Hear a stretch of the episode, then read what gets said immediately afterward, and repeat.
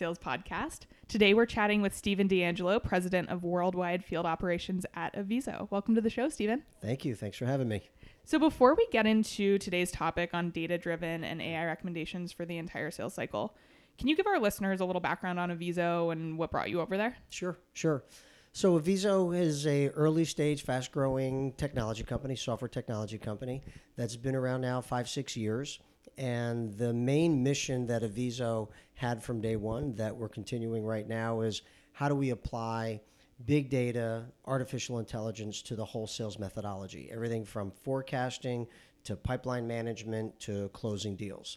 And certainly from the beginning days till now, it's evolved and obviously gets stronger and stronger in time but it really was around how do we take this next generation of technology and help enable an organization like a sales organization that has been always really relying on gut and just raw sales talent and how do we put a little science and data around it? And uh, you know we went from that you know startup now to 30 clients and clients are around the world and we're seeing some great impact. So uh, it's been a fun run. What attracted me to it is um, you know, when I look at the whole area of the, of the sales stack, very, very crowded space, lots of products in the sales stack. The area around AI for sales really hasn't been uh, kind of put at the forefront. If you look at things like logistics, manufacturing, finance, lead scoring, AI has gotten into those areas, but AI really has never got into the area of sales. So when the VCs who invested in um, in Aviso reached out for me and said, "Hey, you know Michael Locke, who's our CEO.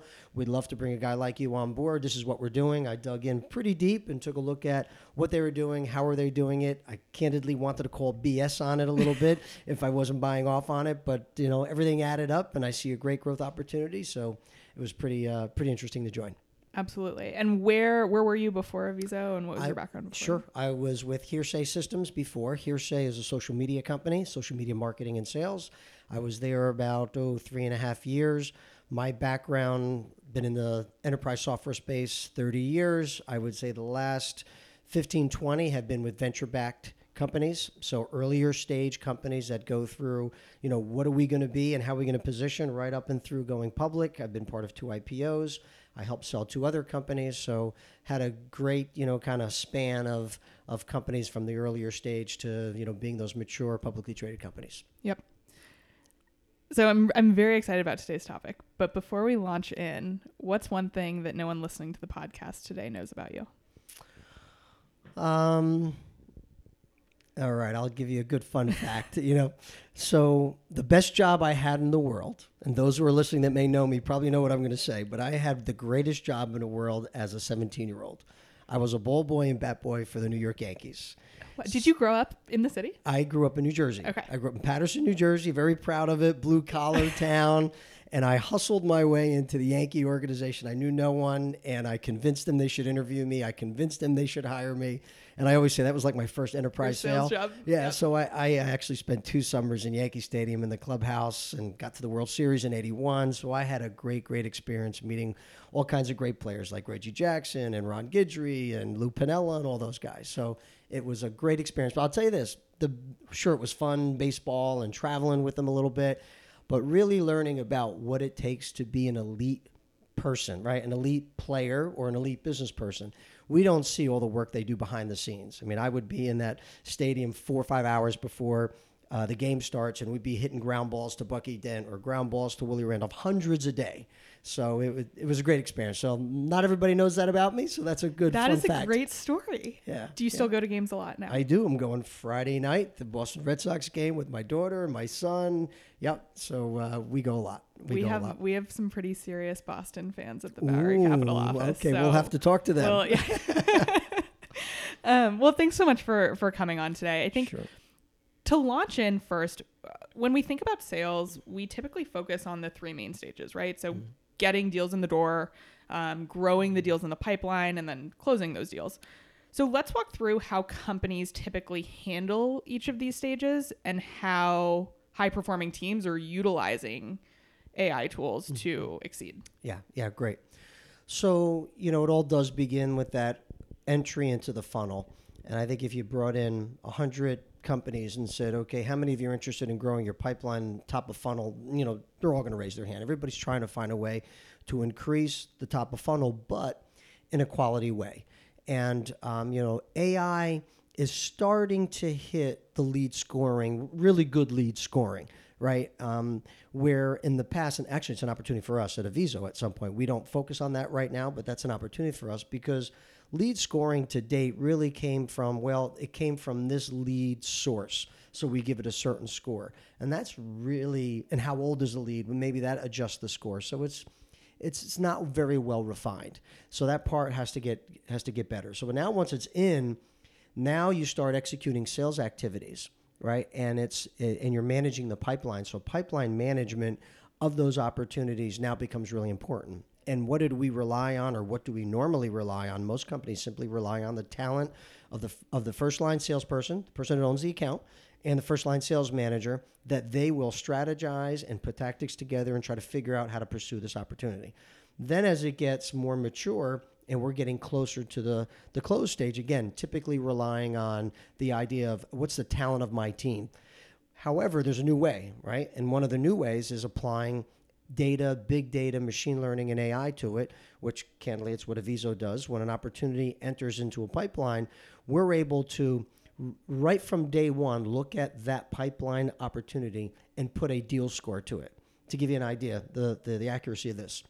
Last quarter, on the first day of the quarter, we looked at every opportunity in our AI engine.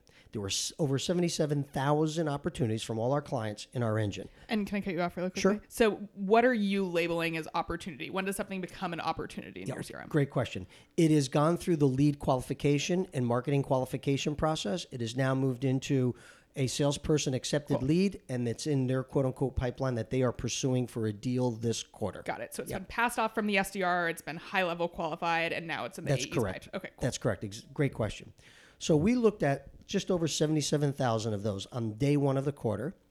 We applied our AI engine to it. We came up with a deal score for every opportunity, and, and the deal score is the probability of that deal closing. Zero to 100, give it a probability. Fast forward to the end of the quarter, then we looked at our deal scores and said, okay, what the AI said, was it accurate? round numbers, 96% accuracy. So when we said a deal had a 75% chance of closing, we were right. But not only did we say 75%, we then are able, the AI is able to say, well, we're going to give you some guided selling on this deal. Here's why it's a 75 and not a 95. There are things missing in this deal. This deal is only a 35. This is what you're missing. This is a 95 or 96, right? And this is so strong for these reasons. So the AI, in other words, these deal scores and the AI guidance help give additional information, very, very important data to that first line sales manager as he or she works with the AE who owns the account. So they're not just going off of their own view, their own intuition. Yeah, exactly. They're using this data. And then is it prioritizing the deals they should be focusing on based on that? So great question. Two uh, two um, items there. One is the deal score gives you some insight, but then we also have an activity score. We're able to look at, um, and, and Strong AI can do this. You look at activity like calendar activity, email activity. What if an AE is spending lots of time on an opportunity that the AI is saying it's a 37% chance of closing? That first line manager has to say, okay, wait a minute, let's look at why this is a 37 and let's look at some of the guided selling suggestions. And then from there, if we can't overcome these, you shouldn't be spending a lot of time on this. So, yes, then prioritizing. Yep. Yes. Okay. I'd like to focus on the closing part of all this, Right. um, and and how reps, how managers can think about really using a tool like Aviso or, or any sort of AI Mm-hmm. Sure. tool um, during the closing process. Yeah, great. So, I often talk about the movable middle for the closing process. What I mean by that is if you look at a pipeline, pick a number. Let's say uh, there's a hundred opportunities in the pipeline, just for simple number's sake. I bet everybody knows everything about the top 20%. Those top 20, the AE is deep involved, the first line manager, second line manager, CEO, you know, maybe even a board member or two is involved. They're really close to those deals. Then at the bottom end, the bottom 10% or so, you know, everybody realizes they're pretty weak. it's the movable middle for closing, right? It's if we could help you close 7, 10, 15 more than you would have, right? By gaining closing insights. What are the things you should do in the close process to improve your chances of winning at the end of the day? That's the big ROI, right? It's like we closed more deals, we drove more revenue because some insights of the big data. Yeah. No, I think that's great. Um, one thing we talk about a ton at Bowery, um, especially acceleration team focused, shameless Mm-hmm. plug, um, is getting early traction for the market for our portfolio companies. Right. What do you believe is the biggest issue for sales leaders today, especially those at smaller companies and startups that are trying to get traction? Yeah, great. So I've I advise some companies as well. I've got relationship with venture firms, and often they'll say, "Hey, Steve, we invest in this company here. Can you just go find out what's going on and talk to their sales leaders or their CEO about building a sales team?" One of the things I always stress is you really have to look at the DNA of your business and then make sure that you're really finding the right salesperson. What I mean by that is you can go and interview a top star at salesforce.com, right? He or she is the last few years has knocked it out of the park. And we think, wow, if I can get this man or woman, it'd be great.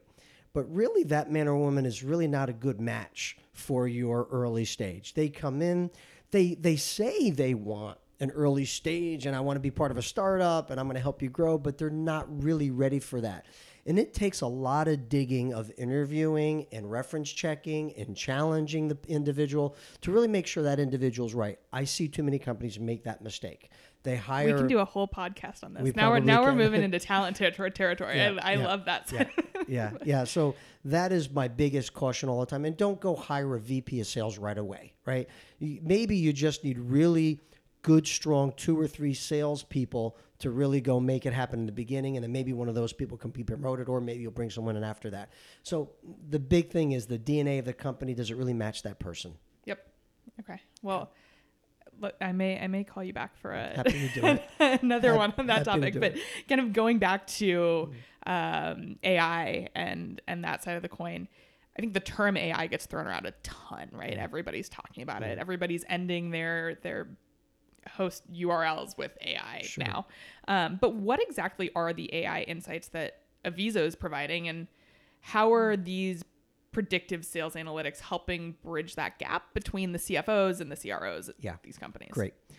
So let me just kind of explain something that you're not asking that I think gets to what is real AI. Perfect. Okay, so let's talk about how Aviso's AI works, right? I could speak to that obviously because I'm close to it. I other people I talk about AI, if they're not doing something at a detail level like this, then it's really just a spin, right? It's not reality. So for us to be able to provide predictability and deal scores and forecast accuracy, we need data. So what we do is when we launch a client, we go and we extract two years worth of history from their their Salesforce automation system. That means every opportunity over the last two years that they won, they lost, and they pushed, and every data element in every opportunity. We extract that data, we move it into our time series database, apply our algorithms to it, and we do things called clustering. For the sake of time, I'll just simply say the AI does something called clustering. It puts like deals together. So a deal that was sold this product at this dollar amount by this AE in this geographical region, this time of year, on and on and on, right? Hundreds of elements it looks at to cluster opportunities. And it's able to say, oh, okay, when an opportunity is in this cluster, here's what a win really looks like. And when you lose, here is data elements that are missing when you lose. So it's able to come up with these this database. Now when you go live, every 15 minutes we are snapshotting every opportunity and every data element and every opportunity, moving into our time series database, applying the same algorithms, comparing it to the clustering we've done, and hence we're able to take this big data, make sense of it, and provide that data in, in, in a usable way to the sales organization. So one of the key things I that I I'm, I'm, I explain this for is that it's about how much data and how much data crunching are you really doing. If you're just taking one or two data elements and making some predictability, or even 10 data elements and making some predictions, that's really not big data machine learning, right? It really is not. So if you're going to look at AI systems really for anywhere in your sales, your sales operation or your sales stack, I would recommend that the listeners really dig into how much data is being utilized and how much data is constantly being refreshed that would enable machine learning. That's a great point. And and my mind immediately jumps to at what stage should a company start thinking about using something like this because it's entirely possible that early stage companies don't have all of the right data to exactly provide right. these insights. Yeah, yeah, exactly right. So, uh, you know, when you look at our profile company, we're typically working with companies that have 50, 75 salespeople or greater, right? Dell is one of our clients, right? So you're talking thousands of deals a quarter that they're chasing down that they no human being can manage every detail of thousands of deals, right? That's what the machine helps with. So I would say that an earlier stage company would want to start adopting this when they really start to get into that hyper growth stage. And they have to be realistic about it. Everyone thinks they're in there, or a lot of people think they're in the hyper growth stage, but they're not really there yet. You don't need AI for a company that's got 20 deals a quarter, right? And they've got three salespeople chasing those 20 deals. You'll love the views, you'll love the sexiness of it, the dashboards, the analytics you'll love not really necessary. I think you know you get to a, sales group of 10, 15 and you're and you know you're feeling wow, we're really starting to grow. Then it's like taking a very good principle starting it early, right? Begin with the end in mind. Let's bring in a technology that we're going to need when we have 100 salespeople. Let's start now and put the DNA yep. in place now. Yep. Yeah.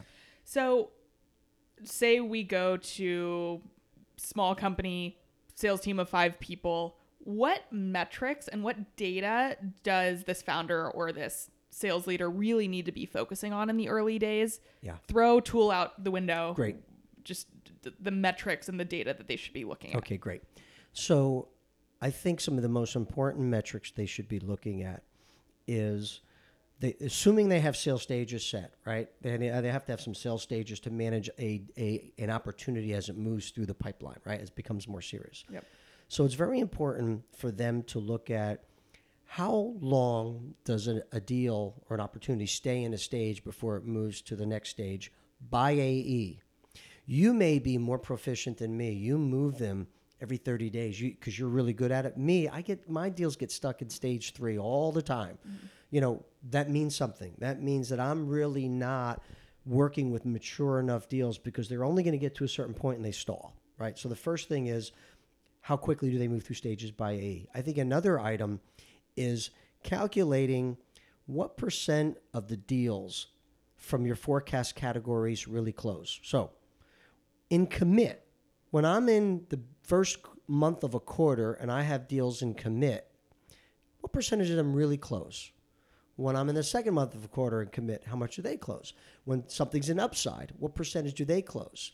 So first you get a feel for the metrics of your business. Now you start looking at it by AE, right? So this is a lot of spreadsheet work that tools like ours does in a snap, right? right? But if you're not implementing a tool, it's some spreadsheet work that a sales operations person should be doing because it's going to give you insights to your business. And without looking at those things, if you're not really analytics driven and you're not looking at those things, you're not going to spot the yellow flags until months and months later or quarters later where maybe you have bigger issues. No, I think that's a great point. So this might be kind of granular, but what would some of the more concrete numbers be that someone should be looking for from like a close rate or uh, yeah. you, know, you mentioned 30 days. I, I, know that depends on what your deal cycle looks like sure but does, what yeah. are some numbers that people could maybe benchmark yeah. off of? Yeah yeah yeah. Okay. So when you look at let's talk about first month of the quarter. When you have deals in commit the first month of the quarter, you should have a relatively high close rate of those commit deals and upside deals. What's relatively high? 80% or north. Okay. Because think about why it's in commit the first month of the quarter, right? It's in commit the first month of the quarter primarily because you finished your sales cycle and it rolled over, right? And it rolled over. Yep. So if a sales rep, if an AE is having opportunities in the beginning of the quarter and a large percent don't close – again, they're not reading their, their deals right at all, right? So you should be 80% or north. As you then get later in the in the quarter, what percent of commit should close? It's going to tail off as you get to the end, yep. right? So we always felt like you should be at least closing 50% of commit. Now, in my world, I always say if it's commit, you have it in blood. It's 90, 95% or 95 to 100% chance of closing. Do not put it into commit unless you really have it ready to go commit. What's right? your stage that you have right beneath commit or above, you know, upside. before? Uh, Upside. Yeah, yeah. Forecast category of upside. So I do it pretty simple. I have pipeline, right? I've got your upside, and then I've got your commit. I keep it really simple. Really straightforward. I like that because I've seen some that are like, it, they almost try to mirror the stages of the sales cycle, and I feel like it gets so long and Yeah, messy. and I'm I've always say to say to sales leaders, the stage of a deal in your sales cycle should not be what your forecast category is because you may have a deal that you've chosen to pursue and it's now in the late let's call you five stages so it's in the fourth stage but when you really look at the deal you may think you know what i only have 50% chance of closing this deal i should Yep. not have this in upside or pipeline but i chose to continue to pursue it for some reason right but you should not be putting that so if you if you attached forecast category based on stage, you would have that in a high forecast category where it really shouldn't be. So I do believe they should stay independent. Got it. Okay. I think that's helpful. Um, what's one of the most unaddressed sales issues that you see in the market right now? Um, you know, I think it's really this topic. I think that when you look at the majority of sales leaders um, that are that are sales leaders of successful mid-stage to you know later stage pre-IPO companies and even some IPO companies, the sales leaders aren't buying off on the analytics and i'm just going to be blunt they're around my experience level i'll use that right? The early generation when you talk about some of the younger generation they're very into ai they're very into data driven Yep. talk to a very seasoned sales leader that's been doing this for 20 years ah, i got it. Covered i don't i don't need the analytics. So i think having an executive team that requires the sales organization to be more data driven is something that's that's missing. I'm seeing more and more of it, and I'm happy about it, of course, because that's our, our space, Yeah. right? I'm seeing more and more, but that's one of the areas that I think can get better. without a doubt. I think we're seeing that a lot in this even the seed stage and series A companies now where sales operations is turning into one of the most coveted roles or or hires for a lot of early companies and it makes me so happy because it's easier to build a sales org and kind of go through that hyper growth mode when you've got someone tracking these numbers and and making data driven decisions for the rest of the team versus A- absolutely. And and when you think about sales leaders, I always say to my team, hey, I, I want to meet all the CROs and, and, and, and senior executives in the sales organization for all our prospects, right? But remember, they sell for a living. They don't buy for a living, right? Their sales operation team are the ones that are that are really, really looking at all of this because they'll go to their CRO and say, you need to be looking at that. And the CRO really trusts a very good sales operations person. Yep. And kind of being that data analytics is is pretty competitive, um, how do you stay on top of your game in terms of determining what works and what doesn't in this kind of evolving atmosphere? Yeah, you know, I, I, I think it really is the continuous learning, right? That commitment to always reading, learning, listening, because it is changing very, very quickly. The analytics vendors are doing different things just about every quarter. They're announcing things.